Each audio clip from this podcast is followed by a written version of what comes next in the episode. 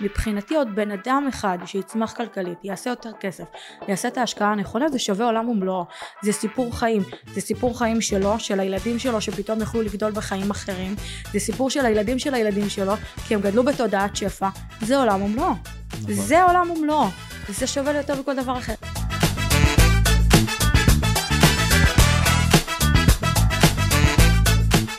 ברוכים הבאים לעוד פרק בפודקאסט נכנסים לכיס והפעם אני עם תומר שטרן, בחור צעיר שעשה כמה יזמויות עסקיות בחייו ונגע גם בעולמות ההשקעות נדל"ן בגיל כל כך כל כך צעיר והפעם אנחנו הולכים לעשות שיחה על כסף השקעות בעולם הצעיר. תומר, מה נשמע? מה קורה שני? איזה כיף להיות פה. ממש, מה שלומך? איך אתה? אני מדהים. אז תומר, בוא נתחיל ב- בין כמה אתה? אני בן 24 היום, 24, כן. מקסים. אני בעצם אתן קצת רקע, ואז אני גם יש לי מלא שאלות שמעניינות אותי לשאול אותך, אז אני ככה אולי אחטוף לך קצת את הזה. אוקיי. אמ, אז אה, בעצם אני התחלתי בגיל אה, 21 בעצם, גם עם אה, כל העולם הזה של ווידו פודקאסט, או שאז סתם ווידו, כל העולמות של השיווק הדיגיטלי, שלימים אה, הפכו להיות אה, נטו פודקאסטים וכל השיווק שמסביב, אבל במקביל התחלתי גם אה, ישר להתעניין בעולמות אה, ההשקעות. התחלתי מכל מיני סקאמים כאלה, את יודעת, של שוק ההון, ונסלקתי שם איזה 15,000, כן? 20,000 שקל של קורסים בשוק ההון, שכמובן מפתיע מכירת חלומות כזאת או אחרת. כן. אה, בוא ו- תעשה מלא כסף ותהיה על הים. כן, בדיוק, בוא, פשוט, תוך אה, אה, גיל, אה, בגיל 21, עכשיו השתחררת מהצבא, עכשיו... אתה כבר יכול כן. להשיג, אה, להיות עשיר, להיות מיליונר, לשבת על החוף כל היום ולעבוד, בדיוק. כסף קל. כן, כסף קל זה משהו שמוכר טוב לילדים צעירים, גם אני הייתי שם בשלב הזה. אה, לא מצטער על זה, מבסוט על זה לאללה. ובאמת אה, אחרי כמה דברים כאלה, אחרי כמה קורסים כאלה, באמת אה, לקחתי איזשהו קורס אחר של השקעות נדל"ן בארצות הברית בעצם, וכבר בגיל 21, כן 21 אני חושב, או 22, 21 היה ההשקעה הראשונה שלי בעצם, אה, קניתי דירה בארצות הברית, הדירה הראשונה, וואו, תוך- סינגל? כן, סינגל אה, פמילי בממפיס בטנסי. יפה. כן, ומשם המשכנו לאותה, באותה שכונה האמת היא כבר הכרנו טוב את האזור, היה לנו אנשי שטח טובים מאוד. מי זה היה לנו? אה, הייתי עם עוד שותף, היית עם עוד שותף? כן. יצאתם לשטח, בדקתם, חקרתם, כיתתם רגליים? ממש לא, חיטטנו אוקיי. רגליים בעולם הווירטואלי, חפרנו במחשב. די, אוקיי. כן, עד היום, אנחנו כבר שנתיים אחרי, מהמם. מכרנו כבר נכס אחד, וואו. כן, ועד היום לא הייתי בבתים, לא ראיתי אותם, לא נחתתי שם מעולם. היית אה, בארצות הברית אבל? הייתי בארצות הברית כטיול, לא לא בתקופה. הזאת, אבל הייתי לפני. שהשקענו אפילו. עד היום לא ראיתי את ההשקעות ואת הנכסים. אה, אם תרצי נדבר גם על זה, מה אני חושב על זה היום, אם זה חכם, אם זה לא חכם. לא, אה, גם מה גורם לבחור בן 21 לבוא ולהגיד, אוקיי, אני הולך להשקיע ב- בארצות הברית, בארץ רחוקה, במקום שאתה אומר, אוקיי, אני לא יודע מה יהיה הסיכונים, אני לא מכיר את הרגולציה. נכון, עשיתי קורס, אבל יש בזה גם אלף ואחד סיכונים של למה לא. אז גם על זה אפשר אה, להרחיב קצת, קצת יותר, אבל תכף נשאל את השאלות האלה.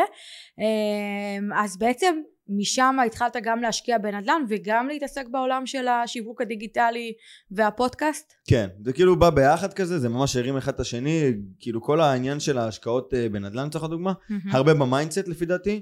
הוא היום, אה, הדברים שלמדתי שם הצילו את העסק הזה פה של השיווק הדיגיטלי אה, לא מדהים. פעם ולא פעמיים, מדהים. אוקיי? זה כמו זה- שאני הרבה פעמים אומרת לבעלי עסקים דווקא שמגיעים אלינו ל- לעשות אה, תכנון פיננסי זה שתמיד ב, גם בעולם העסקי תמיד תחשבו איך יש לכם כמה שיותר ערוצי רווח.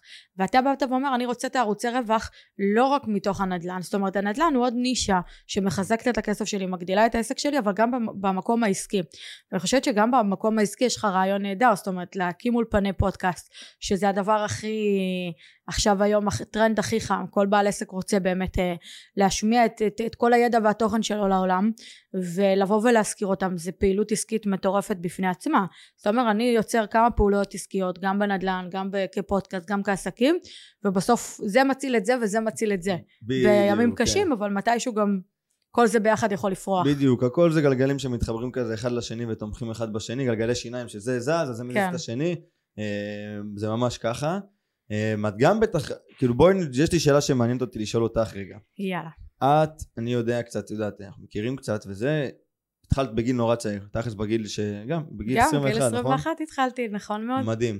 עכשיו לפני שנדבר רגע על גיל 21, קחי אותי קצת אחורה, איזה, מה, מה היית בילדות, באתי- בצבא, מה קרה שם לפני כן? אז אני אסביר, אני קודם כל אה, באתי אה, ממשפחה חרדית, אני יכ- יכולה להגיד אבל חוזרת בתשובה, כי יש משהו מאוד שונה בין עולם אה, החרדי הארדקור למשפ... למ- לעולם אה, שהוא חוזר בתשובה, כי הגישה היא קצת יותר פתוחה. כאילו כן הייתה לי המון בחירות בדרך, גם ברמה הדתית שלי, לאיזה כיוון, לאיזה מסלול אני רוצה ללכת. כמה אחים הייתם? אה, שמונה אחים ואחיות. זה אני סנדוויץ', זה לא ה... סנדוויץ' באיזה באיזה סקאלה? בשמונה אחים יש מלא ברביעית, סנדוויץ'. אה, ברביעית, אה, את ברביעי ממש באמצע, כן. ממש באמצע.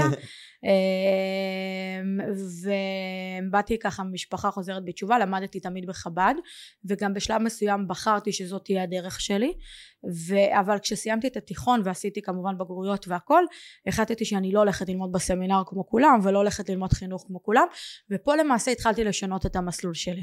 שם התחלתי, אה, הלכתי בעצם לעשות שירות לאומי במשרד הביטחון, הייתי רכזת הנצחת החייל, אמ, ורציתי רציתי את העולם הגדול, רציתי ללמוד יותר, רציתי להעניק, רציתי, רציתי לעבוד, מגיל מאוד צעיר עבדתי, אז כאילו מבחינתי זה היה חלק אה? אינטגרלי. בכל ה... וואו, העבודה הראשונה לדעתי בביסיטר. אמ, עבדתי גם אז היה את אה, פינוי גוש קטיף אז עבדתי במטה להצלת העם והארץ תקשיב אתה לא מבין כמה הוראות קבע עשיתי שם לאנשים אמיתי בגיל לדעתי הייתי בת 14 או 15 כאילו זה היה הגיל ומה היית שעשיתי עושה שם הקטע של ההוראות קבע? אמ, לעזור לאותם מפוני אה. גוש קטיף זה היה זה היה הבנתי. איזשהו מטה שעוזר למפוני גוש קטיף זה היה תקופה אה, רותחת של המטה הזה מה שנקרא עבדתי מה עוד עבדתי עבדתי במלא דברים אם זה תקשיב אני, אני, אני יכולה להגיד הייתי הולכת עם אבא שלי בגיל צעיר לצבוע בתי ספר גנים אני ילדה צעירה תבין את כאילו כילדה גם. כילדה צובעת בתי ספר גנים מה שצריך בשביל להרוויח עוד כסף ועוד כמה שקלים ולהתפרנס ולהצליח ומה זה להצליח שוב אז זה לא ההצלחה היא לא אישו אבל אה, כן, אני גם אותי. האישו יותר אה, לעשות אה, כמה שקלים ולקנות את מה שאת רוצה לא היה לי כל כך המון אפשרויות בתור ילדה תבין כאילו באיזה מציאות הייתי חיה.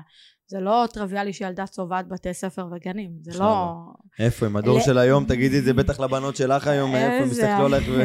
אני אומרת בדיעבד זה עזר לי בתחילת הדרך של אגב של, התיווך שהייתי נכנסת לבתים ואמרתי להם חבר'ה פה צריך לצבוע פה צריך את זה בוא נעשה ככה.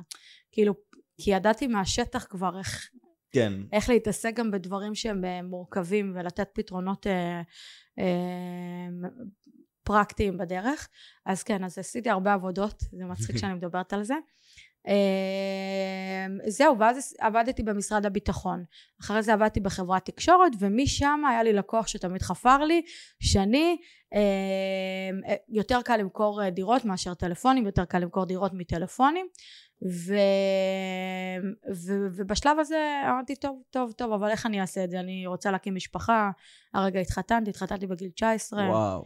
זה כאילו ממש אה, איך אני איך אני אהיה כאילו בלי משכורת בלי הכנסה קבועה בלי יציבות בעלי אז היה בצבא אה, ובוא משכורת צבאית כולנו יודעים מה זה אז כאילו איך, איך נוכל לעשות את כל הסיפור הזה והייתה לי חברה שפעם אחת אמרה לי שאני בואי נלך לאיזשהו הרצאת נדל"ן הלכתי איתה ושם החלטתי שאני לוקחת זכיינות של חברת תיווך אל הנכס זה היה לפני, הייתי בת 21, זה היה לפני 11 שנים, היום אני בת 32. וואו. אה, לקחתי, לקחתי זכיינות של חברת אל הנכס ביבנה, ושמה בעצם התחיל כל הסיפור שלי עם עולמות הנדל"ן. זאת אומרת, באמת, השנה הראשונה היא הכי... הכי קשה, זהו, מאיפה הביצים? היא מצד אחד הכי קשה, מצד שני אמרתי לעצמי, טוב, בחברת תקשורת שעבדת, התקדמת שם, ניהלת, אז בואי תנהלי, אבל רק לעצמך. כן. זה יהיה שלך. מצד אחד. מצד שני גם השוק פיצה אותי, כי אז אותה תקופה הייתה תקופת אטרף בשוק. לא היה כמעט דירות והביקוש היה מאוד מאוד מאוד מאוד גבוה ובאותה תקופה יבנה הירוקה הבניינים הראשונים קיבלו את הטופס 4 ומי ש- שקצת מכיר את השוק בדרך כלל כשקמות שכונות חדשות אפילו ניקח את אה, חריש, כרמי גת, אז בהתחלה התושבים של העיר עצמה לא מאמינים שייצא מזה משהו, הם לא קונים, מי שקונה זה בדרך כלל חבר, פרויקטים של חבר, פרויקטים של רפואה, פרויקטים של אנשים מבחוץ שחושבים ומאמינים במקום שהמקום עוד יתפתח, פחות אנשים מבפנים, אבל ברגע שמקבלים טופס 4 ופתאום רואים וואו איזה יופי, נהיה ביקוש גם מתוך העיר, והיה לי אטרף, זה ברמה שדירות עלו ב-50 אלף שקל בחודש, לא בשנה, וואו. בחודש, כן. כאילו הטירוף שהיה בשוק, זה כאילו אם דירה נמכרה ב-1.6, זהו, מחר כבר אין 1.6 על השולחן. כן. אין 1.6 על השולחן, זה כבר שלך 1.65, 1.6 כן. בדיוק. הביקוש היה פסיכי, זה הגיע למצב שהייתי מביאה 6, 7, 8 אנשים לדירה והראשון שקונה לוקח, גם בשכירויות, זאת אומרת, כן. זה כבר לא היה גם משא ומתן, עכשיו זה מאוד עזר לי, כי אני כן באתי אישה חרדית, ילדה בת 21, אישה. מה הקשר שלך לעולם הזה? עולם כאילו, שהוא כן. כולו גברי. מלא, נכון. באמת כולו עד גברי. עד היום את מרגישה את זה? כן. היום פחות. בוא נאמר, בתקופה שאני התחלתי זה ממש, לא ראיתי כמעט נשים בתחום. זה היה משהו מאוד מעניין כי זה לא רק גברים זה גם אנשים מאוד חלקלקי לשון. אגרסיביות יש המון אגרסיביות בתוך התחום הזה של התיווך. אמ, ויש גם לא אבל יש גם המון אגרסיביות. אני יכולה להגיד שהיום כבר אפשר לראות הרבה הרבה יותר נשים ממה שהיה בתקופה ההיא אז אבל אני חושבת אבל שמצד אחד זה גם מה שעזר לי כי פתאום אנשים ראו אישה צעירה חמודה שאפשר לסמוך עליה שהיא לא איזה חלקלקת לשון שאני ממש מאמין שהיא יכולה למכור לי את הדירה אתה מבין? אז, אז זה גם משהו שגם עזר לי בתקופה הזאת בשונה כן. ממה שחושבים כי הייתי הנוף השונה ב... ב היית ב... כאילו הברווזון המכוער שמעניין את כל מה, מה, מה קורה כן. פה כזה כן וכן היו היו לא, אני לא אגיד כאילו היו אתגרים ב, ב, בתחום הזה כאילו בגלל כל ה... דברים שהגעתי איתם אבל אני חושבת שהדבר המעניין אותי וזה מה שהביא אותי למקום של מהר מאוד כבר לא התעסקתי בתיווך זה המקום שראיתי שבאמת דירות שאנשים קנו ב-800 אלף פתאום מכרו אותם ב-2 מיליון מיליון 800 וזה עולה וזה עולה וזה עולה ו-2 מיליון ו-2 1 ו-2 2 ורגע ואתם לא ראשון ופתאום ראש העיר אומר אני הולך להביא לפה את הים לחבר את פלמחים ופתאום רגע שנייה הולכים. אתה לא מבין איזה טירוף היה שם בשוק ו... ו... והרצון שלי היה להגיד רגע איך אותו בן אדם שקנה דירה ב-800 אלף ומכר אותה ב-2 מיליון ב-4-5 שנים, איך הוא עשה את זה ולמה אני לא יכולה לעשות את זה? אז נכון, אני עוזרת לו למכור את זה, כאילו, אני, ממש בשוק הזה, אני רואה את זה מול העיניים, אני רואה, כן. אני רואה את הכסף שהוא עושה. אני כרגע מוכרת לו והוא באמת עשה מיליון שקלים. ובוא, הבן אדם הזה ממשיך בעבודה שלו, המשיך בחיים שלו, והכסף שלו פשוט עבד. איך הדבר הזה יכול לקרות ואיך אני יכולה לעשות את זה לעצמי ולמשפחה שלי ולהכל בהתחלה הדבר היחיד שחשבתי זה הפוטנציאל העסקי של הדבר הזה הכסף שאפשר לעשות ממציאות כזאת. כן. וככה התחלתי, כיתתתי רגליים, חיפשתי עסקאות טובות, סגרתי את המשרד תיווך, אמרתי אני רוצה להתעסק בהשקעות. באיזה גיל סגרת את המשרד? ש... כמעט שנה וחצי אחרי. שנה וחצי אחרי, והתחלת, אמרת לי בפרויקט של יבנה ירוקה, זה התחלת מיד ראשונה? לא, גם הדר... וגם. גם וגם, אבל התחלת גם בהתחלה מיד ראשונה, כאילו... היה פשוט המון בשוק יד ראשונה, אז... הבנתי. ואת התחלת כן. ביבנה כי שם גדלת. כי זה הזכיינות שהייתה, אה, והיא הייתה הכי זולה שיש. הבנתי. זה לא כי... אה, את לא בת מיבנה, אה, מאיפה את במקור? לא, אני מקריית גת במקור. אה, וואלה. באותה תקופה הייתי גרה במודיעין. אמ, ומבחינתי אם היה אפשרות לקחת במודיעין הייתי לוקחת במודיעין אבל אה, אותה תקופה זו הייתה הזכיינות הכי זולה וראיתי שזו הדרך היחידה שלי לקפוץ מתחיל. לתוך העולם הזה שמע אני, אני כן חושבת שהיה שכאילו נדרש לזה מצד אחד המון אומץ אבל אני לא ראיתי את זה באותה תקופה כאומץ אני כאילו יכול להיות גם מהמקום הקצת ילדותי נאיבי. הקצת הנאיבי הקצת מאמין בעצמו הקצת כן כאילו היום אם אני רואה כי גם היום אני מתפלאה שאתה אומר לי שאתה קנית את הדירה בגיל 21 עכשיו נכון שעשיתי את זה אבל אני עדיין מתפלאה שאנשים עושים את זה. כי מצד אחד יש איזושהי תמימות שהיא יפה בגיל הזה שגורמת לנו לעשות יותר דברים ופחות לפחד ופחות לחשוש ומי שקופץ למים האלה כשהוא הצעיר יכול באמת עוד להצליח ולעשות הרבה דברים מצד שני זה קצת תמימות שהיא מטומטמת כי הכאב אחרי זה של אתגרים ושל נפילות ושל דברים שקורים בדרך הוא כאב הרבה יותר גדול כי אתה לא יודע אתה לא יודע לאן אתה נכנס. אתה לא יודע לאן אתה נכנס. עכשיו עשית עסקה שהיא לא טובה, איבדת כסף, אתה לא יודע לאן אתה נכנס. זה הרבה יותר כואב מבן אדם שהוא קצת עשה דבר או שניים בחיים והמאה אלף שקל הזה עכשיו שיש לו זה עוד כסף נזיר, מיני רבים כן. שכאילו שיש לו זה אחרת, הכאב הוא שונה, הלמידה הוא שונה. אני חושבת שגם בהיבט של, אה, של אנשים, ולסמוך על אנשים בדרך, כשאתה צעיר אתה סומך, ואתה, וזה תחום של עסקים, וזה תחום של כרישים, וחלקלקי לשון, אז יש המון מחירים בדרך. וכן, היום כשאני מסתכלת אחורה, אני אומרת, מצד אחד זה טיפשות, ולא לא אומץ, ומצד שני זה מה שהביא אותי למה שאני היום. חד משמעית, בגיל הזה אין לך מה להפסיד. כן. בואי, אם אני אומר לך עכשיו שאני, עזבי הכל, סגרי את הבסטה, מה נקרא, ותפתחי עוד פעם מחדש את המשרד תיווך שם, את לא עושה את זה בחיים. לא עושה את זה בחיים. בחיים לא, עזבי, נגיד אל תעזבי את הכל, אוקיי? עכשיו אומר לך סתם, פתחי עכשיו עם. המעמד שיש לא, לא לך. עם המעמד שיש לך, לכי תפתחי עוד עכשיו משרד תיווך, את לא עושה את זה. לא, אני לא עושה את זה, אבל לא ממקום של אה, שזה לא רווחי או לא פוטנציאלי או לא טוב. ממקום שהיום מה שאני עושה זה, זה, זה, כאילו האהבה של חיי, זה מה שמניע אותי, זה מה ש... זה, זה, זה הכיף שלי כל יום. כן. אין או, לי... כי את כבר הגעת לאיזשהו מקום אני שאת- כבר מחוברת כן. לשם ברמות של, אה, של העשייה הזאת היא מטורפת, אז לא. אז כן. מבחינתי אין... אבל אה, כשהיית צעירה, לא היה לך מה להפסיד. בגיל לא היה לי 21. מה להפסיד. לא היה לך... לא, יש מה להפסיד, כי כן הייתי נשואה, וכן הייתי... גיל 21 הייתי כבר אחרי הלידה של הגדולה.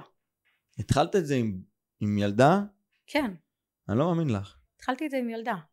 וואו, איזה פסיכופתית. זה ממש... אה, זה, זה לא... גם ללדת בגיל 21 זה בפני עצמו, אם את רוצה להיכנס לזה. כן. לא, אבל אה, תראה, זה בדיוק על אותו מקום, כשאתה צעיר אתה פחות פוחד. היום, זה בדיוק אותו דבר, אתה יודע מה, אפרופו זה, היום ללדת בגיל 32, כבר את יותר חוששת מאשר ללדת בגיל 20 ב-21.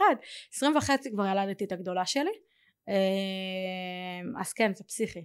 אז אתה מבין, אז כן היה לי מה להפסיד, זה משפחה, יש פה סיכונים שכל המשפחה לוקחת. ברור. זה לא רק את כילדה צעירה כ- כאלה. אמ, אבל, אבל אני חושבת שלא ראיתי את האופציה להפסיד, אתה מבין? ראית רק את זה הניצחון לא היה, בסוף ראיתי כזה. רק את הניצחון, ראיתי רק את האופציה להצליח, לא ראיתי שום דבר אחר בדרך. ו... וכן, ומשם משם, משם צמחתי. שמע, היו, היו תקופות לא קלות, אבל היו, היום אני שמחה על כל שיעור בדרך וכל אה, כל מה שעברתי בשביל להגיע למה שאנחנו, ש, שהגעתי היום. כי את מסתכלת על כל התקופות הלא קלות כשכר לימוד. כן. בגישה שלך. אני גם לא רואה את זה, כן, אני לא, לא רואה תקופות ככישלון, כ... הכל זה דרך. כן. פשוט בחרתי את הדרך, זה הכל. משם אלוקים ינתב, אבל כאילו בחרתי את הדרך, אני עושה את הפעולות שלי, ויש משהו גם המון בלשחרר, ל... כן, לאלוקים שבסוף הוא עושה את התוצאות, הוא אחראי עליהם. את עדיין לא מאמינה. באלוהים היום? את עדיין... אה, אנחנו מסורתית? דתיים, חרדים, חב"דניקים בבית, וואלה. כן, אה, מאמינה באלוקים, עובדת יום יום העבודה האמיתית שלי על עצמי, על, אה, על עבודת המידות, באמת, אמיתי, על אמונה, על ביטחון, אני לא חושבת שאפשר להגיע בגיל צעיר, שאני אפילו נמצאת היום, אני גם קוראת לעצמי צעירה, הצעירה לאללה, כן, 32, מה? עם בית השקעות, יזמית נדל"ן, בונה בארץ, בונה בארצות הברית, מתעסקת בסכומי כסף לא נורמליים, שאנשים לא רואים כל חייהם, באמת. ואני לא חושבת שהייתי יכולה לעשות את זה לולא האמונה והביטחון. לולא. ולולא העבודה הזאת של האמונה והביטחון. כי זה יש...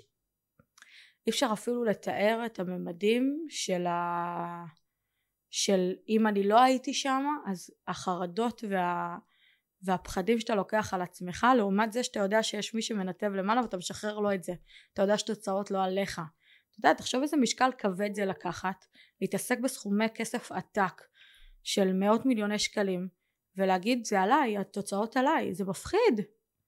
אבל כשיש משהו שאני אומרת התוצאות עליו אני פה בעשייה זה מאוד משחרר זה משחרר אותך מהתלות בתוצאות שלך. בדיוק ואז את יודעת שאת פועלת ממקום הרבה יותר אמיתי, כנה מול עצמך. כן ו... אוקיי, אני מאמינה, כאילו האמונה הזאת זה, כאילו, את יודעת, האמונה הזאת, את נגיד, אני אישית לא מאמין באלוהים, אני מאוד מאמין ביקום, כן אוקיי? אני כמוך. אני Mhm. יודע, אני אעשה, לא משנה מה, דברים יסתדרו. הדברים ילכו לפי החליט שלי בסופו כן. של היום. מהמם. אני לא מאמין באלוהים, אני מאמין ביקום, כאילו, את יודעת, זה- מבחינתי זה שם אחר. שם אחר זה שם אחר, זה אותו קונספט של האמונה Mhm. הנורא חזקה הזאת, שיש פה משהו שגדול מאיתנו, כן שמכוון, מה שנקרא, הרשות נתונה. נכון מבינה, הכל כתוב כבר. שהוא הכל כתוב הרשות נתונה ואין ספק שזה זה חלק ממחיר מאוד גבוה אני חושבת שמתי הבנתי שבאמת עשיתי את העבודה שביום ש... יום שגם עשיתי כנס נגיד והיו מאות רכישות בסוף הכנס. הלכתי הביתה והכל סבבה. ויום אחר שהגעתי ועשיתי כנס וזה היה היום שבאותו יום היה פיגוע ומלא אנשים ביטלו ולא הגיעו והיה פחות והשקעתי בזה מלא כסף והכל והגעתי הביתה והכל בסדר. ובתקופה הזאת ואחרי כמה זמן שהסתכלתי אחורה אמרתי לעצמי תראי שאני מבחינתך כבר התוצאות הן לא האישו וכשאתה רואה שזה לא מה שמניע אותך ברור שאתה יש לך יעדים וגם לחברה יש יעדים עסקיים וכולם רוצים להשיג אבל זה לא מה שמניע אותך. אתה ממשיך בעשייה שלך כי מבחינתי עוד בן אדם אחד שיצמח כלכלית יעשה יותר כסף יעשה את ההשקעה הנכונה זה שווה עולם ומלואו. זה סיפור חיים. זה סיפור חיים שלו של הילדים שלו שפתאום יכלו לגדול בחיים אחרים. זה סיפור של הילדים של הילדים שלו כי הם גדלו בתודעת שפע. זה עולם ומלואו. נכון. זה עולם ומלואו זה שווה לי יותר מכל דבר אחר. אחד מספיק. ובסוף בעולם הפרקטי גם אני גם מאמין ככה ואני בטוח שגם את ככל שאתה נוגע ועוזר ליותר אנשים התגמול שלך גם בעולם הפרקטי לצורך הדוגמה גדל. יהיה גדול יותר. נכון. ככל שיש לך את היכולות הכוס שלך יותר מלאה כדי להשקות יותר אנשים נכון. אתה בסוף אתה תקבל... מרוויח יותר בדיוק. אתה גם מקבל יותר אתה מרוויח מזה יותר ומה שאת אומרת שכל הזמן הזמתי את עצמי באמונה וביטחון וכל פעם מילאתי את הכוס עוד טיפה ועוד טיפה ועוד טיפה והתעסקתי נכון. בדברים לא דווקא באיך אני מכניסה עכשיו עוד איך אני מוכרת עוד עסקה איך אני זה אלא איך אני ממלאת את עצמי בסוף כן, אני יש יש כן אני חושבת אני היה לי בדיוק שיחה על זה באמת אה, שבוע שעבר עם בעלי שתחילת הדרך כל מה שרציתי זה להצליח ולעשות יותר כסף ולהביא רמת חיים אחרת ממה שאני גדלתי לאפשר לילדים שלי את החוגים ואני חושבת שכל משפחה רוצה את זה לאפשר לילדים את מה שאני לא יכולתי להשיג. זה היה המניע שלי זה היה המוטיבציה שלי זה מה שרציתי זה, זה מה שכיוון אותי בדרך. והיה שלב בתוך, ה, בתוך העסקים שכבר גדלתי וגדלתי ועשיתי מלא כסף והילדים שלי כבר חיים ברמת חיים אחרת וכולנו חיים ברמת החיים אחרת ברוך השם ברוך השם שפתאום כשיש אתגרים אתה המניע שלך הוא לא בוא אני אעשה יותר כאילו זה כבר לא אישו אמיתי הכסף הוא כבר זה נכון שאנשים שאין להם אז כל מה שהם רוצים זה כסף. שיהיה לי כסף. אבל הכסף באמת הוא לא האישו. זאת אומרת בסוף זה לא הכמה זה כמה השפעתי וכמה נתתי וכמה עשיתי וכמה אני אוהבת את זה וכמה יצירה יש בתוך הדבר הזה. אני מאוד מתחברת לתוך העולמות של היצירה. ופה נדרשת לפעמים מוטיבציה אחרת כשבן אדם גדל. זאת אומרת יש לך את המוטיבציה של הכאב של אני רוצה יותר ויש לך מוטיבציה אחרת שהיא היא, היא, לא, היא לא המקום של בכלל הכסף, היא המקום של בוא אני אשפיע על יותר אנשים. יותר ההגשמה והייעוד כזה. כן, אם, אני, אם, אם הסיפור חיים שלי הוא כזה, אז, אז לא סתם הביאו לי את המתנות האלו. אני מאוד מאמינה שחלק מה... אולי שליחות זה קצת כאילו מילה קיצ'ית, זה קצת מקטין באמת את העשייה של האדם כי אני לא חושבת שיש לבן אדם שליחות אחת בעולם. נכון. כל רגע ורגע זה, זה כל עשייה. כל מערכת יחסים בחיים שלך כל מערכת ממלאת, יחסים בדיוק. ממלאת אותך בצורה אז שונה. אז שליחות היא, היא, קצת, אה, היא קצת אה, מילה שמקטינה את הדבר אבל באמת העשייה שלי האמיתית בעולם והרצון שלי באמת בעולם הוא לתת לכל משפחה את האמונה הזאת שזה אפשרי וזה מתחיל מאמונה וזה ממשיך ל mindset וזה בסוף מגיע לפרקטיקה כי בסוף אנחנו יושבים עם משפחות מנתחים את המספרים ורואים מה הכי כלכלי עבורם ואיזה השקעה הכי תצמיח אותם כלכלית ואולי כמה השקעות וממש בונים מסלול. אז בסוף זה פרקטיקה אבל מי שלא מאמין שהוא יכול לעשות את זה והוא לא מאמין שפתאום הוא יכול לייצר עוד מיליון שקל בארבע שנים בזמן שהוא ממשיך בעבודה שלו הוא לא יעשה את זה. נכון זה לא יהיה מציאות שלו אף פעם, לא אם הוא לא יודע שזה יכול לקרות. בדיוק, אז אנחנו רוצים להתחיל מהמקום הפנימי ולהמשיך למקום החיצוני של הפרקטיקה והמספרים. עכשיו אני רוצה לשאול אותך. דברי אליי. מה גורם לילד צעיר בגיל 21 פשוט לקחת את הרגליים ולהשקיע בארצות הברית, אפילו לא את הרגליים, אתה אומר גם דרך האינטרנט, לא הלכתי לראות את זה. כן. לא היה פחד, לא היה חשש. תשמעי, ברור שהיה פחד וחשש. נו. No. עד היום כשאני לוקח איזה אה, החלטות גדולות, אה, נגיד אולי בעולם הפיננסי, לתוך הדוגמה, שילדים בני גילי אה, היום מסתכלים מה יש לדפוק הזה? או אם אני אשתף, אני גם לא משתף יותר מדי את הסביבה החיצונית במה אני עושה במה שנקרא אה, בחשבונות בנק או בחדרי חדרים שלי כדי לא לקבל תגובות מפגרות מאנשים שלא מבינים מה אני עושה. כן. זה תמיד הדבר הזה של אוקיי ה-Worst case. אני הולך תמיד כאילו לפני שאני אקבל איזה החלטה כזאתי ה-Worst case. אוקיי אם משהו ככה יקרה לא, במקרה הכי גרוע שיקרה האם אני מוכן לשלם את המחיר הזה? האם אני סומך על עצמי שאני אוכל להתמודד עם המחיר הזה? מגניב אני הולך על זה אוקיי? סתם אוקיי. בתוך הדוגמה, אני אתן לך אה, דוגמה. נגיד אני לוקח איזושהי החלטה, היום נגיד אנחנו גם, אה, לא יודע אם דיברנו, דיברנו על זה קצת, שאני גם היום, אה, אנחנו את זה, אני בדיוק פותח את וידו ריל אסטייט בתקופה האחרונה. ואני כאילו לפני כל מיני החלטות מסוימות, אוקיי? ואני כל פעם שאני מסתכל אני אומר אוקיי, נגיד הכל קורס לי פה וקורס לי פה וקורס לי שם והכל נופל, אוקיי? נחת לי פה טיל באולפנים, לא יודע מה קרה, אוקיי? העולם משתבש, קורונה שלישית ומלחמה עלינו, אין, אין כלום, אין פעילות בכלל, אוקיי? אני נגיד נכנס לחובות של מיליון וחצי, שתי מיליון שקל, לא יודע מה, אני לוקח מספר. האם אני סומך על עצמי שאני אדע לייצר את ההחזר החודשי הזה, זה ה-Worst case שלי? כן? יאללה, אני הולך על זה. אוקיי? וואו. מבינה? זה חתיכת חשיבה, אתה יודע שקודם כל זו נקודה מאוד מעניינת, כי אני תמיד אומרת למשקיעים, אגב, אנשים שהם משקיעים, הם לא רואים את זה ככה. בישראל יש איזשהו טרנד שאם אתה, אם ההצלחה השקיעה, אז אני החכם שזיהיתי את הפוטנציאל של המקום הזה, של ההשקעה הזאת והשקעתי, ואם זה מפסיד אז עקצו אותי, רימו אותי, לקחו לי את הכסף וכאלה. וחלק ממה שאני תמיד מלמדת גם בקורסים וגם משקיעים שלנו, זה לקחת אחריות על החיים. לקחת אחריות על ההשקעות שלכם. להבין שגם להשקעה יש סיכון. עכשיו מה הסיכון? בכמה, זה, כמה כסף הסיכון הזה בסופו של דבר שווה? הכי גרוע. ולך לסיכון הכי גרוע. אם הסיכון הזה עדיין אתה יכול לחיות איתו בשלום, do it. אתה לא יכול לחיות איתו בשלום, אל תעשה את זה. אל Mm. תעשה את זה. זה לא בשבילך, זה לא לך, זה לא... וזה כל כך, כל כך... אתה יודע שאני ליוויתי משקיעים בהתחלה, אני פחות אמרתי את הדברים האלו, יותר האמנתי את זה בפנים ולא אמרתי את זה. וראיתי שהבאתי לי משקיעים שכל רגע, שנייה הכסף נכנס, שנייה הכסף לא נכנס, נכנס פחות, נכנס יותר, רגע שער הדולר ככה, שער... ויש משהו לא בריא בזה. כי בסוף סתם ניקח אפילו את uh, וורן באפט שהוא האגדה של כולם בעולם ההשקעות נכון של שוק ההון אבל הוא כן. אגדה בסדר הוא בעצמו אומר רוב ההשקעות שלי נכשלתי אבל אלו שהצלחתי הם עשו לי את כל ההון נכון. אז ה mindset בכלל צריך להיות mindset אחר וזה יפה שגם בעולם העסקי לקחת את זה ואמרת לעצמך וואלה בוא נראה מה הסיכון הכי, הכי גרוע שלי אני הולך לי לאבד מיל', שני מיליון שקלים אני רואה אם אני יודע להתמודד עם זה ורק אז אני הולך לדבר הזה זה חשיבה מאוד בוגרת גם בגיל שלך כי אני כמו שאמרתי לך אני בגיל שלך אמרתי אני הולכת על זה כאילו לא ראיתי בכלל את לא, הסיכון אני גם התחלתי, זה היום אחרי שלוש שנים של כאילו כל היום אני עובד. שכאילו שאני עובד פה שאתה מבין 16 את שעות מחוץ הסיכונים לש... כבר. כן. היום כבר יותר, זה כבר נפלתי כאילו כמה פעמים בדרך, את מבינה?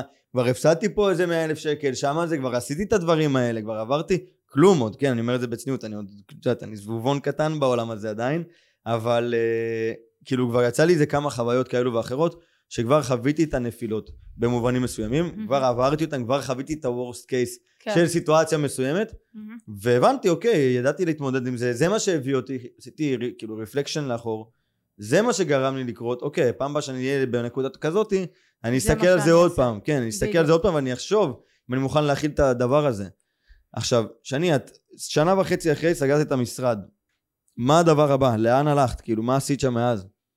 התחלתי להתעסק בהשקעות, אמרתי אני הולכת אה, ללוות ללוות אה, משקיעים? משקיעים, גם, גם לעצמי, זה התחיל הרי מזה לא קנית ש- דירה לפני כן? לא קנית נכס כן, לפני כן? קניתי. אוקיי. אז בואו אני, בוא אני אספר את הסיפור המדהים, שמצאתי איזושהי השקעה ממש ממש טובה בקריית גת, אצל איזשהו קבלן שניגש למכרז, והוא הביא מחירים שלא היו בשוק, באמת כרמי גת כולה התפתחה, כולם יודעים, היום זה מפלצת מה שהולך שם. באותה תקופה דירות בכרמי גת עלו בסביבות, אני מדברת איתך 800-900 אלף שקל, מיליון, יותר גדולות.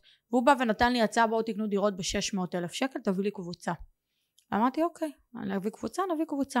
הבאתי את המשפחה, חברים ודברים, אמרתי בוא נביא לו קבוצה. התקשר אליי, הוא אמר לי תגידי, למה את לא לוקחת דירה? אמרתי לו אני, אני יכולה לקנות דירה, מאיפה אני אביא דירה? עכשיו היה לי קצת הון עצמי בצד כאילו היה לי לדעתי נראה לי צברתי איזה 50 אלף שקל כזה לא משהו רציני אבל אני יכולה לקנות דירה כן כן מה הבעיה? תשיגי דירה. פתאום הוא בכלל הכניס לי לתודעה תבין. זה אפילו לא היה בתודעה שלי זה הקטע שתמיד אני אומרת לאנשים תמיד כאילו יש הרבה אנשים שמדברים על זה בוא תזמן לך בוא תזמן לך בוא תזמן לך. לא, לא יודעת אם זימנתי זה לא זימון. אני לא ידעתי לא שזה אפשרי. כי לא ביקשתי, לא ידעתי שזה לא בכלל ידעתי שזה כאילו לא ידעתי לבקש בכלל, כן. מבחינתי לא ידעתי בדיוק לא ידעתי אפילו לצפות לזה לרצות את זה ל- להאמין שזה אפשרי עבורי. לא היה לי סיכוי לדירה מבחינתי. זה כאילו ייקח זמן עד שתבססי את עצמך תעשי קצת כסף תגיעי לזה. ו... וכשהוא אמר לי את זה לדעתי זה המתנה הכי טובה שהוא הביא לי בח... שה... שהבן אדם הזה הביא לי בחיים. אמיתי זה המתנה הכי טובה. עצם זה שזה עלה למודעות שלי שאני יכולה ובאמת יכולתי. התקשרתי ל... כאילו אנשים משפחה תלווה לי את הזה את הזה את הזה עשיתי את הדירה הראשונה. וזו הייתה השקעה טובה. ומשם שהבנתי שזה אפשרי ואנשים ככה גם בסביבה שלי ראו שזה הדבר הזה אפשרי משם הדבר הזה בעצם התחיל ואנשים אמרו לי תלווי אותי תזה והתחלתי לקטט רגליים ולמצוא דירות ואמרתי מה הבעיה אני יודעת לדבר עם אנשים אני אמצא דירות הלכתי להתמקד באזורים מסוימים איפה התמקדת בהתחלה? איזו, וואו התמקדתי בהרבה אזורים בארץ קניתי לי המון בלוד המון דירות בלוד תקשיבו משקיעים שלי עשו מלא כסף אמיתי כאילו מלוד. קניתי דירות? עוד בתקופה לא בגני אביב את גני אביב אני פחות מאמינה בה אה, נכנסתי אותך ספציפי כי זה מעניין אותי מה את חושבת. אה, פחות גני אביב הלכנו לאזורים אה, אה, במרכז העיר באזור השרת באזור רמת שמה תחשוב שאנשים קנו שם קנינו שם דירות שאנשים לא ידעו שכל האזור הזה הולך לפינוי בינוי שהעירייה קידמה לא ידעו את זה אני ישבתי ממש בוועדות בעירייה לשמוע את כל התוכניות איך ילדה לאן בת הם מקדמים את 23-24 הגיעה לוועדות בעירייה? בואי נדבר על זה רגע. וכיתתתי רגליים ראיתי רק את התוצאה לא ראיתי שום דבר. עם מי צריך לדבר להגיע לתוצאה להבין יותר את הסביבה. ברגע שהבנתי שזה התוכנית של העיר קניתי שם קרוב אולי ל-20 דירות עם משקיעים שלנו באותו אזור. מטורף. היום הדירות האלו כבר התחילו פינוי בינוי שם תחשוב שקנינו דירות ב-600, 700, 800 זה היה יותר גדולות. היום הדירות האלה כבר שוות קרוב לשני מיליון שקלים. מטורף. אנשים כאילו עשו מלא כסף בדירות האלו.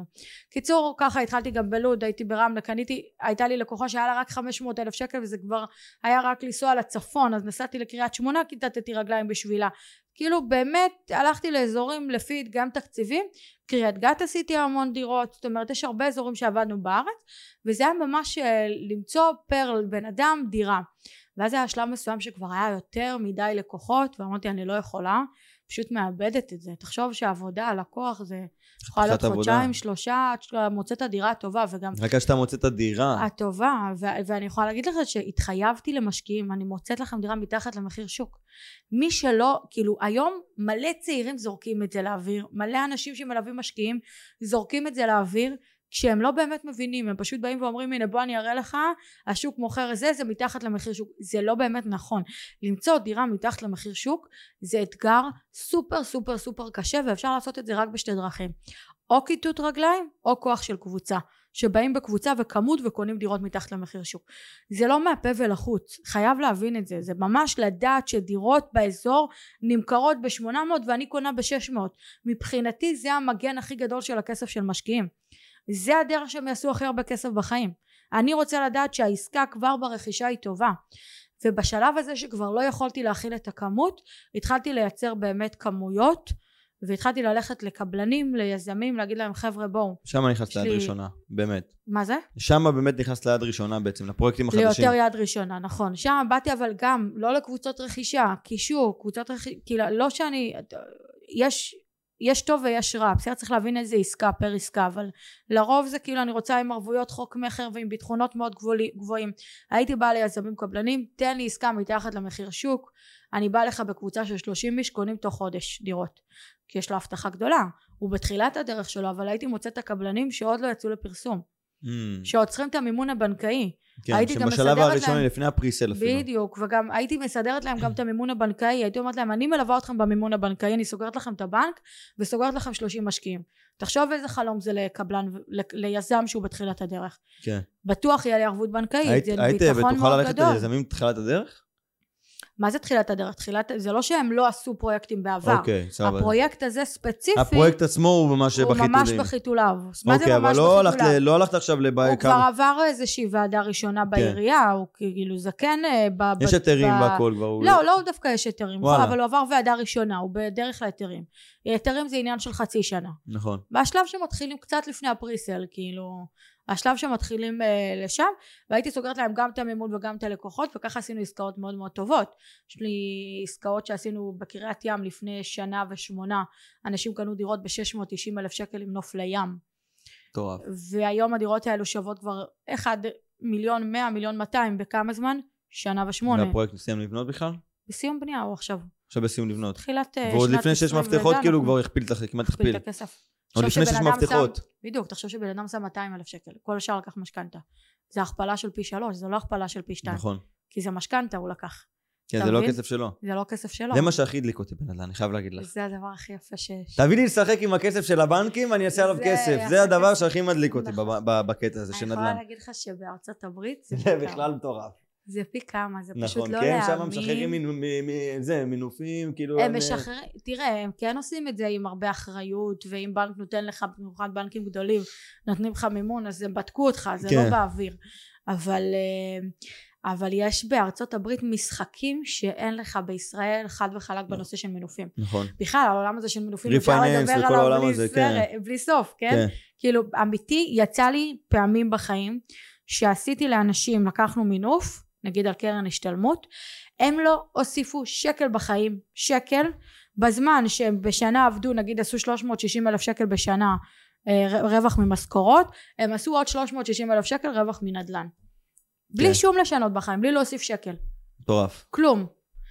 אבל אנשים לא מאמינים שזה אפשרי. אני אתן לך יותר מזה. הגיע אליי בן אדם, התחלנו, עשינו קמפיין לא מזמן, שנקרא דירה לכל ילד. קמפיין של דירה לכל ילד. וואלה, החלום, הבנו שהחלום הכי גדול של אנשים, אגב, אני חייבת לציין שיותר אפילו במגזר הדתי, מהמגזר הכללי, החלום אבל של כל משפחה באיזשהו שלב, זה לדעת שהילדים מסודרים. וואלה, דווקא במגזר הדתי יותר? ובמגזר הדתי זה יותר למה כי יש יש uh, מגזרים בתוך המגזר הדתי חסידויות שממש מאמינות לתת לילדים דירה בנישואים וואלה. כן וואי, אז, חתיכת אז משימה תחשוב שם עם כל שמבחינת הילדים. ההורים יש לך משימה יש לך עשרה ילדים אתה צריך להביא עשרה דירות זה לא פשוט. זה חתיכת אירוע וזה לא שהאנשים האלו עשירים עובדים עכשיו זה. וזה, כן. הבעל אברך האישה עובדת אבל עדיין מצליחים לעשות את זה ולהשיג את זה ואיך הם מצליחים להשיג את זה אז אם הם יכולים למה שבחור צעיר או שיצא מהצבא לא יכול לקנות דירה? למה? אין סיבה. אין סיבה זה פשוט זה- לא לדעת זה חוסר ידע אז בואו נדבר על הידע הזה נכון? בקיצור יצאנו עם קמפיין דירה לכל ילד והיה אה, בחור מבוגר שפנה אליי ואומר לי שני תקשיבי הגיע אלינו למשרדים ל- לעשות אסטרטגיה והוא אמר לי אני יש לי מיליון שקלים בתוך אה, פק"ם בבנק לא נוגע בזה אני מת מפחד אמרתי לו אוקיי רק המיליון שקלים יש לך? הוא אומר לי אה, לא יש לי גם כאילו אחרי שחקרנו ושאלנו אותו הבנו שיש לו גם דירה בראשון לציון ששווה שלוש וחצי מיליון בלי משכנתה אוקיי? וכמה ילדים יש לך? שלושה ילדים יש לו אז אמרתי אוקיי יש לנו תבין? מה לעבוד. יש לי עם מה לעבוד אני תוך ארבע חמש שנים יכולה להביא לך דירה לכל ילד זה אפשרי אבל הבן אדם הזה חי שנים שלמות שהוא לא חשב שזה אפשרי כן. באה אליי מישהי שבכלל בעלה אברך היא רואת חשבון מרוויחה 10-11 אלף שקל בחודש. יש לה בית בבני ברק בלי משכנתה ששווה 3-3 פלוס 2 מיליון בפק"ם עכשיו אחותי נשמה שלי אומרת לי מה אני מרוויחה מלא על הפק"ם אני מרוויחה חמישה אחוזים בשנה. עכשיו בואי האינפלציה היא חמישה אחוזים כן, הכסף שלך לא שווה כלום אז כרגע. כאילו הכסף לא שווה כלום. עזבי שאת בסוף משלמת על החמישה הזאת גם, גם ריבית מיסוי וגם לבנקים. את משלמת עמלה לבנקים. עזבי את זה שאת בהפסד את לא ברווח. אז מה אז את רואת חשבון? מה קורה פה? אבל את מפסידה כסף. את יודעת שבתוך שלוש ארבע שנים אני עושה לך דירות לכל השישה ילדים שלך. היא לא האמינה. ובנינו מסלול איך אנחנו מגיעים לזה אז הקטע הזה של קודם כל להראות לאנשים שזה אפשרי אז אולי יכול להיות שבתחילת הדרך יהיה לכם רק 200-300 אלף שקל וזהו. אבל לא, לא תצליחו לקנות דירה בתל אביב ששווה 4 מיליון לא. תקנו דירה לא צריך גם, אחר. כן, לא צריך גם דירה בתל אביב. בדיוק מי אמר שצריך? כן. מי אמר שצריך לגור על הכסף? אבל עזוב זה, זה פודקאסט אחר זה פרק אחר שנעשה להם. לגמרי. בקיצור אז אני רגע מחזירה את השרביט אליך. גיל 21 אתה מחליט להשקיע בארצות הברית. תספר לי על ההשקעה הזאת מה הייתה ההשקעה? השקענו ב single family, אוקיי. אה, אזור ה... כמה זה עלה לנו? אני חושב 70 אלף דולר, אוקיי. משהו כזה. אני ועוד שותף מהחבר מהצבא, כן. אה, שגם, היום את אמרתי לך, אנחנו בדרך לפתוח איזשהו... אה, כן משהו ביחד. משהו ביחד גם בעולמות הנדל"ן בישראל יותר. היה לנו ליווי של הקורס, אוקיי, היה לנו חבר'ה שם שפתחו לנו את ה mindset, זה היה קורס שרוב ההתחלה שלו, כל ההתחלה שלו בעצם, ארבעה שלבים ראשונים היה נטו mindset, שעד היום, יפה. הש- עד השלבים היום, עד היום, כאילו יש לי דברים שאני לוקח משם, תרגילים מסוימים, נגיד בניהול זמן, שהיום זה היומן שלי עובד לפי התרגיל שלהם, יפה כאילו ממש ככה. אמ, שזה למה אמרתי לך שכאילו הדבר הזה גם חיזק לי את העסקים פה, כאילו את תחום השיווק הדיגיטלי ותחום הפודקאסטים בעצם, מהמם. כאילו למרות שזה עולמות נפרדים לגמרי. למדנו כמובן את השפה, את הדברים, את כל הדבר הזה. אה, אני זוכר, הרגע הכי קשה שהיה לי בתוך הדבר הזה, זה היה להרים שיחה ראשונה, באנגלית, למתווך שאני לא מכיר, מצאתי את המספר שלו בגוגל, שעובד בעיר שהחלטנו שאנחנו עובדים בה. והחלטנו בעיר, על העיר שהחלטנו בה, כזה שרירותי. שמנו אצבע, אמרנו בוא נתחיל להבין. בוא נתחיל אבל רגע לפני. למה בחרתם את העיר הזאת, ספציפית? למה? את רוצה כן. באמת? כן. כי היה לנו סוג של פומו עליה, אוקיי? כי רוב החברי קבוצה במחזור שלנו באותו קורס היו בעיר הזאת. אמרנו אוקיי. אמרנו אוקיי, הגיוני לנו, אנחנו רוצים לזה, יהיה לנו נראה כמה שיותר... אנ- שהנתונים טובים. כן, ו- כמה שיותר אנשים שיהיה לנו גם להיעזר בהם בתוך הקבוצה על אותו אזור. אוקיי. זה היה המחשבה הראשונית, כאילו אוקיי, יש לי. פה, כן, 30 איש בקבוצה, 15-20 ילכו רק לעיר אחת, אני הולך איתם כדי שיהיה לי שם יותר אנשים להתייעץ. איתם. כן, בדרך. שלי. בסוף גם יצא שיש לי, כאילו היום יש לנו שם באותה שכונה, ממש באותה שכונה, באותו רחוב, יש, כאילו כל הדירות שם כמעט של הקבוצה. כזה, את מבינה? כאילו, שהשתלטתם על כן, שכונה שלמה? רכשנו בעצם איזה שכונה וכולם בממפיס. ילדים בני 21? לא, זה אגב גם לא, כאילו אנחנו תמיד היינו עוף מוזר, את מבינה? אה, כן, כאילו, גם בתוך הקורס אתה אומר, היו כן, גם תמיד אני בכל הזה, לרוב עוף מוזר כזה של הכי צעיר בקורס, הכי צעיר בזה. טוב, אה, אתה נראה גם ילד. כן, אני גם זה נראה, כן. אם אני שם חולצת בית ספר, אני תיכוניסט שברח מהכיתה. עכשיו. כן, אבל אה, אז כאילו זה היה כזה, ככה בחרנו את העיר שרירותית ממש לפי זה, לא באמת היה איזה נתונים דמוגרפיים אבל כאלה. בדיוק, היה שם נתוני הגירה חיוביים, אה, תחבורה טובה. לא עבודה, בדקנו יותר תעסוקה, מדי, מה מחירים. שכן, התחלנו, איפה התחלנו לבדוק? בשיחות עם המתווכים בשטח, בשיחות אוקיי. עם אנשי שטח, התחלנו להבין גם למה בחרנו ברחוב ובשכונה הספציפית, כי ידענו שאמזון ונייקי לצורך הדוגמה עדיין בונים שם, שם. בונים מפעלים עכשיו, ממש מהמם. צמוד, אה, ממש כמה דקות נסיעה מהאזור שאנחנו אה, קונים בו. מבינה? וזה היה המחשבה, זה גם היה אזור שהוא היה ממש ממש גרוע פעם, וכל מי ששאל אותנו בהתחלה זה היה כזה, או שאתה שואל את המבוגרים יותר, שאומרים לך על הפנים, חרא של אזור, תתרחק פשע, בלאגנים כאלה, ואת החבר'ה שקצת יותר בשטח, החבר'ה היותר צעירים נגיד, היו אומרים לנו, כן, זה היה אזור מאוד מאוד גרוע, אבל אה, היום הוא כבר יותר סבבה. אני יש לי חבר שגר שם וזה סבבה וכאלה, מהמם. וכאילו, את מבינה שיש פה איזה אזור שהוא כאילו במגמה חיובית. איך האנגלית שלך הייתה באותה תקופה? עד היום על הפנים. עד היום על הפנים. שני, אני אומר לך, אנחנו נדבר פה באנגלית, המאזינים יצחקו עליי, זה יביך את עצמי ועדיין, בפומבי. עדיין, אני אגיד לך יותר מזה, במצבים הכי מורכבים האנגלית השבורה שלי הצילה אותנו, כאילו אנחנו עשינו שם פדיחה עם איזה מתווכת, המתווכת ששברנו אותה, כאילו שלחנו אותה לאיזה 30 דירות, שחטנו אותה ברגליים, בסוף, לפני שקנינו את הדירה הראשונה, בסוף מה שקרה, היה ערב אחד, ראינו את הנכס שבסוף קנינו, אמרנו חייבים להגיש הצעה, חייבים להגיש הצעה, אין אין, זה זה, כאילו יודעים שזה זה, היא לא הייתה זמינה. ישר שרירותי, שלפנו מאחד מהאנשי קשר שלנו, מתווך אחר, תגיש לנו הצעה, היא לא נתנה לנו באותו יום. וואי וואי, הגשנו, סגרנו את הדירה, היא שמעה על זה. התעצבנה. עכשיו עזבי שכל האנשי שטח שעבדו על הדירה זה היה אנשי שטח שהיא הביאה לנו וחיברה לנו. והיא שמעה על זה מהם. והיה שם אירוע לא נעים, כאילו מה אתם מפגרים, זה הכי בגדתם בי. ישראלי שיש. הכי ישראלי שיש, כאילו ניצלנו לה את כל המשאבים, שלחנו אותה את כל העיר, נכון. בסוף היא לא סגרה את העסקה גם פגעת איתנו. בה בשם, בכל מה שהיא בנתה. בדיוק, זה היה כאילו? מהלך כזה לא, לא נעים. ואז אה, בשיחה איתה, זה גם עוד פעם, כל השיחות בארצות הברית, שתיים בלילה, אה, אנחנו נכון. כבר אחרי לילה היה לנו שחוקים וזה, היא בדיוק מתקשרת, מה עושים, מה עושים, מה עושים, חבר שלי שולח לי את הטלפון שלך, קח, תתמודד. ואז אני עם האנגלית השבורה שלי עושה לה I really really really sorry I feel like I'm uh, cheated on my girlfriend או something like that, שמעת גם איך אני מדבר, שבור. והיא מתפרקת מצחוק, היא לא מבינה מה אני אומר בכלל, כאילו כל השיחה משיחה עצובה כזאת וקשה, הפכה לסטלבט על האנגלית שלי, את מבינה? אוקיי. ואז זה כאילו, כל פעם זה כאילו, את יודעת, זה כאילו, אני מציג את זה שיש לי אנגלית שבורה, אני מתנצל על זה, ו...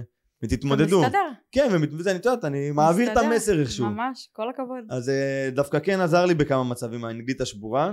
ואז איך אתה קונה את הדירה? אתה מעביר את הכסף לשם למוכר דרך אה, חברת דרך- title? כן, דרך ה title בעצם, ומשם זה, האמת היא שעכשיו אנחנו בדיוק עם צ'ק אה, של הזה, שאנחנו נלך תביא אותו עכשיו על לארץ. העסקה הזאת אתם עושים אקזיט? כן, על העסקה הזאת הראשונה שדיברתי איתה, בדיוק מכרנו אותה לפני איזה אז חודש. יאללה בוא נדבר מספרים. תכלס, עסקה לא רווחית, אוקיי? אוקיי. כמו עסקה, כל, כל עסקה ראשונה אני מאמין אה, זה, לא כל כך רווחית. לא אוקיי. יצאנו שם מופסדים. יצאנו שם ברייק איבן וטיול לאמסטרדם כל אחד מהשותפים כזה. אוקיי. חמוד, אבל לא משהו ששווה את הזה, מה שהיה לי רווחי מאוד זה שכר כמה לימוד. השקעתם שם אבל בהתחלה? כמה כסף היית צריך להשקיע? אה, 100 אלף שקל בערך כל אחד, משהו כזה. אה, בערך כאילו 70 אלף ואיך דולר. היה לך לבחור צעיר בן 21 100 אלף שקל? לא היה לי. היה לי כאילו, היה לי לגרד אה, 60, לא השתמשתי בהם בסוף בכלל. לקחתי הכל במימון, במימון כאילו. לקחת הלוואה מהבנק של 100 אלף שקל? כן, מלווה לכל מטרה, משהו פשוט יחסית, כאילו. נתנו לך, היה לך עבודה יציבה? כן, אוקיי. כאילו. נתנו לי פשוט... אה, למה אני שואלת את זה? כי זה בדיוק הדרך. כן, זה הנה, לא היה כסף שלי. אפילו, כאילו. אני אגיד לך יותר מזה. לא, ואוקיי, לא חשפתי את זה אף פעם, כאילו זה, אני אגיד לך יותר מזה, אני עוד יותר מפגר. אוקיי? אני לא רק לקחתי 100 אלף שקל מהבנק, לקחתי 100 אלף שקל מהבנק, שמתי בהראל ולקחתי מהראל את הכסף וקניתי את הדירה.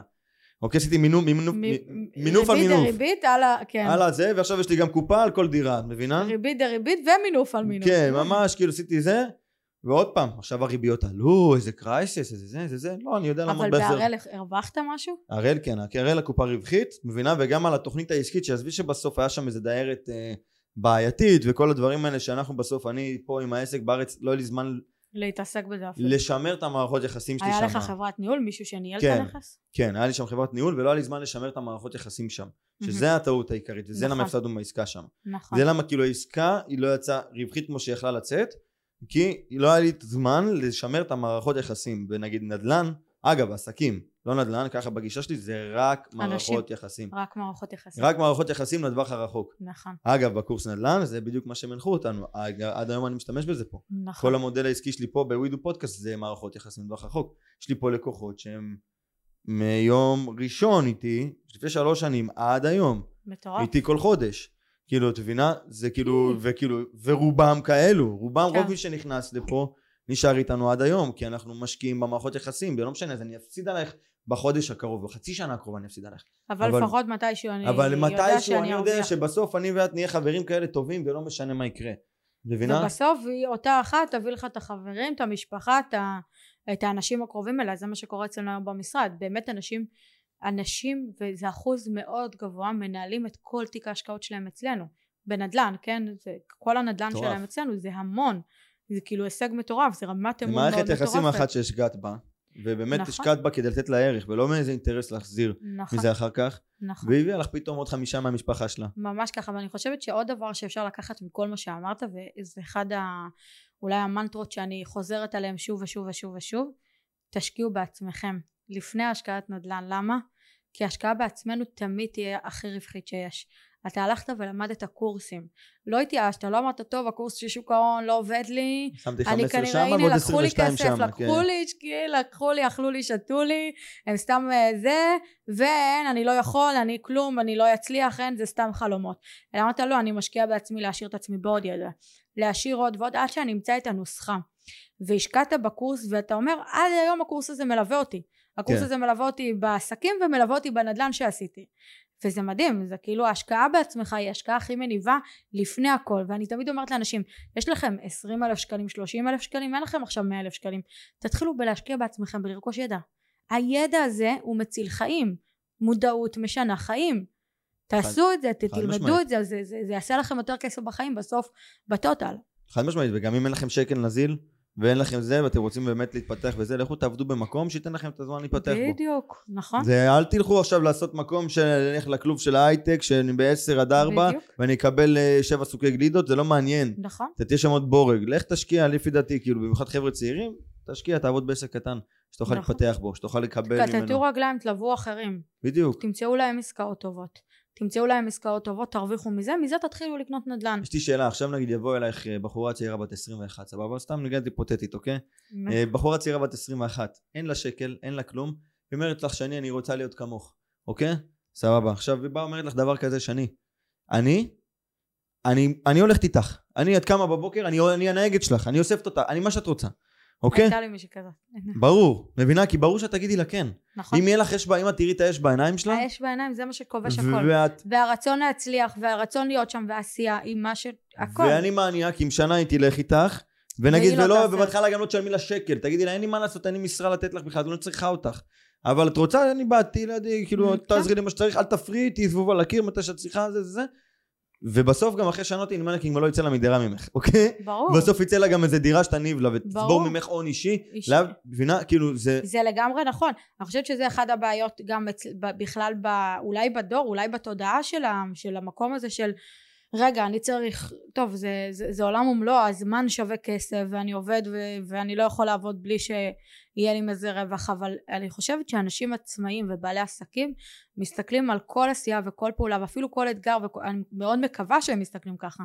אולי אני לוקחת את החיים שלי ככה וגם אני רואה שאתה זה שכל אתגר וכל קושי הוא חלק מהצמיחה שלי ברור. חלק ממה שהופך אותי להיות לבן אדם יותר טוב ובן אדם יותר חד לבן אדם יותר מצליח זה כאילו אם פעם כמו שאמרתי לפני זה אם פעם הייתי מדמיינת אפילו כמות של כסף מסוימת לא הייתי יכולה לדמיין וכל פעם זה עולה ככל שאתה עושה למה כי עברת כבר משברים ועברת זה הת, התעצבת כבן אדם, היום כבר אתה בן אדם שיכול להשיג מספרים, אתה יכול להשיג נכסים, אתה יכול להאמין שיכול להיות סיטואציה שבעוד שלוש שנים יש לך עשרה נכסים. נכון. אתה יכול להחזיק מציאות כזאת, נכון? חד משמעית. בגיל 21 יכולת להחזיק מציאות כזאת? בחיים לא. לא היית מאמין בזה, למה? כי בשלוש שנים עברת דרך כל כך עמוקה, שהיום אתה יכול להשיג תודעה כזאת. נכון, והתודעה הזאת גדלה. אז קודם כל בוא נגדל אנחנו. היא לא, היא לא חוזרת. בדיוק. היא לא חוזרת אחורה. היא לא חוזרת, אתה לא יכול להיות פתאום פחות, נכון? זה one way. ממש ככה, אז בוא נגדל אנחנו כאנשים. ואז התודעה שלנו תגדל, ואז המציאות תגדל עם זה.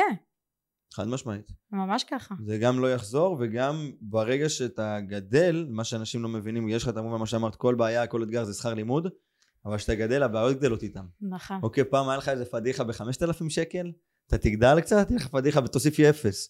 אוקיי? והלחץ קצת עולה. והלחץ עולה, והחמישים זה פתאום בקטן כבר, נכון? החמישים זה היום. ממש. כשאנחנו מדברים על חמישים, אנחנו לא, בסדר, לא משנה, לי ולך זה אולי יישמע כאילו יחסית סכום סביר, למישהו אחר מהצד יישמע וואו, עולם ומלואו. זה המון. זה המון, אבל פתאום את גדלה, ואני מאמין שלך, לאחרונה יצא לך להתמודד עם בעיה של גם 500, או 5 מיליון, או דברים... כל הזמן, זה דברים שנמצאים רק... בעולם הנדל"ן. תחשוב, אנחנו עכשיו בשוק. אני, אני מתעסקת ביזמות, ברוך השם קניתי פרויקט בערד לבנייה של 91 דירות, אוקיי? מתי קניתי את הפרויקט הזה? אני מדברת איתך שבוע אחרי שקניתי את הפרויקט הזה, קורונה. את הקרקע, לא, הריביות התחילו לעלות. Mm. נשמה שלי, תחילת הדרך, קנית פרויקט, ריביות מתחילות לעלות לשחקים. מתחילות לעלות לשחקים. וזה מלא כסף. נכון. זה, זה המון גבוה. כסף, זה כל התוכנית העסקית משתנה. ופה בוא תעצב את עצמך, בוא תאמין, בוא תפתח, בוא תתמודד עם האתגרים. זה לא קל, אז המקום של להגיד הנה כל אתגר הופך לי למעצב אותי למי ש- שאני היום, זה לא בשביל להגיד מהפה ולחוץ. יש פה אתגרים אמיתיים בכל רגע בעולמות האלה ואנחנו מדברים על עולמות שיש בהם סיכונים, שיש בהם סיכונים אישיים, יש שם סיכונים כלכליים, סיכונים לא מעטים. עסקה אחת כזאת שנופלת היא עסקה שיכולה לגלגל את כל התא המשפחתי לשנים קדימה עד שאתה מחלים ממנה. זה הרבה מאוד כסף. נכון. אז, אז, אז יש בזה אתגרים ויש בזה דבר, אבל בסופו של דבר זה מה שמצמיח אותך. והפאסון, ופתאום אתה רואה שדברים מסתדרים, והרבה ידיעה שזה, אני שוב פעם אומרת, התוצאות לא תלויות בך. כן, אמונה. ואמונה וביטחון. כן, נו, בוא, זה, זה... אני חושבת שבפרק הזה דיברנו על כל כך המון דברים. קודם כל היה לי ממש ממש כיף. גם לי. ודיברנו על כל כך המון דברים. זה קודם כל הגיל הצעיר הזה של האמביציה הצעירה הזאת והרצון להצליח וקצת לא לדעת סיכונים. לבין, לבין אחרי כמה שנים של אתגרים וסיכונים ו- וכאפות פתאום כן ללמוד את הסיכונים ולדעת את הסיכונים ולעצב את מי שאנחנו היום עם כל הידע ודיברנו על ההשקעה בעצמנו ועל השקעה על השקעות בכלל ואיך מוצאים את ההשקעות האלו סיפרת את הסיפור שלך אני חושבת שזה מדהים ויש הרבה מה לתת פה לעולם אז תודה רבה לך תודה רבה שאני ויש משהו לסיום שאתה רוצה להגיד ככה? לא. לאנשים הצעירים לילדים הצעירים? אמ, אל תשאלו איך תשאלו מי אוקיי אוקיי מעניין מה זאת אומרת? גם אני לא ידעתי איך קונים דירה שהייתי בן 21, אף אחד לא לימד את זה בבית ספר, אוקיי? שאלתי מי יכול ללמד אותי. יפה, אחלה. זה כאילו, זה הגישה שלי שמקצרת דרכים תמיד, וזה כאילו מתחבר גם לתשקיעו בעצמכם, כאילו, נכון. כנראה מי שזה לא יעשה דברים בחינם. השקעה הכי מניבה היא בעצמכם. זה או בכסף או בזמן. נכון. ו, ו, ו, לדעתי גם, אין דבר כזה כסף קל. לא אל תקנו חלומות. ממש ככה. אז תודה רבה חברים, ונתראה בפרק הבא.